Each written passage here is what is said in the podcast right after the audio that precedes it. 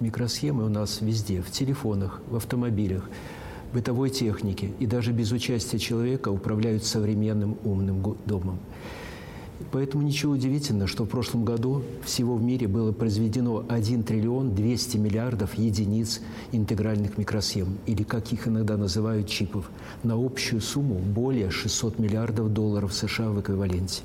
В денежном выражении объем электронной промышленности превышает объем газа и электроэнергии в 2,2 раза, а объем нефти и нефтепродуктов сразу в 4,4 раза.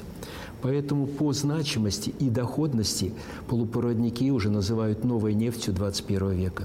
Именно поэтому микроэлектроника сегодня одна из отраслей тех, которые определяют и безопасность, и конкурентоспособность национальных экономик разработку и производство только одного чипа требуется порядка 100 миллионов долларов США в эквиваленте и вовлечены в этот процесс десятки компаний, которые причем расположены часто даже не в одной стране, а на разных континентах. Чтобы обеспечить свой собственный суверенитет, большинство стран из так называемой «большой семерки» инициировали собственные программы по поддержке отечественных производителей микроэлектроники.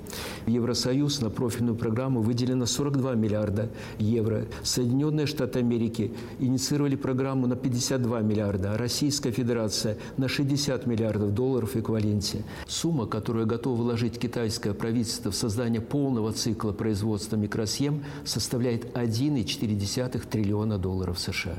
Беларусь тут не исключение, но наладить собственное производство, особенно в условиях нынешней санкционной политики, это достаточно проблематично. Поэтому важнейшей составляющей и решение этой задачи является привлечение внешних ресурсов и поиска собственных резервов. В частности, я отметил бы, что сегодня имеет большие шансы монетизировать те достижения, те возможности, которые есть уже сегодня у нашей отрасли. Всего в составе микро- и радиоэлектронной промышленности в Беларуси имеется в наличии порядка 20 предприятий государственной формы собственности и 30 предприятий частной формы собственности. Во исполнение поручений главы государства, данных еще в июне текущего года, правительство должно до декабря месяца подготовить собственную государственную программу по поддержке и развитию электронной отрасли до 2030 года. Сегодня в качестве преференции правительство рассматривает распространить режим парка высоких технологий на этот проект. С моей точки зрения, не надо забывать, что у нас в стране существует еще одна преференциальная площадка.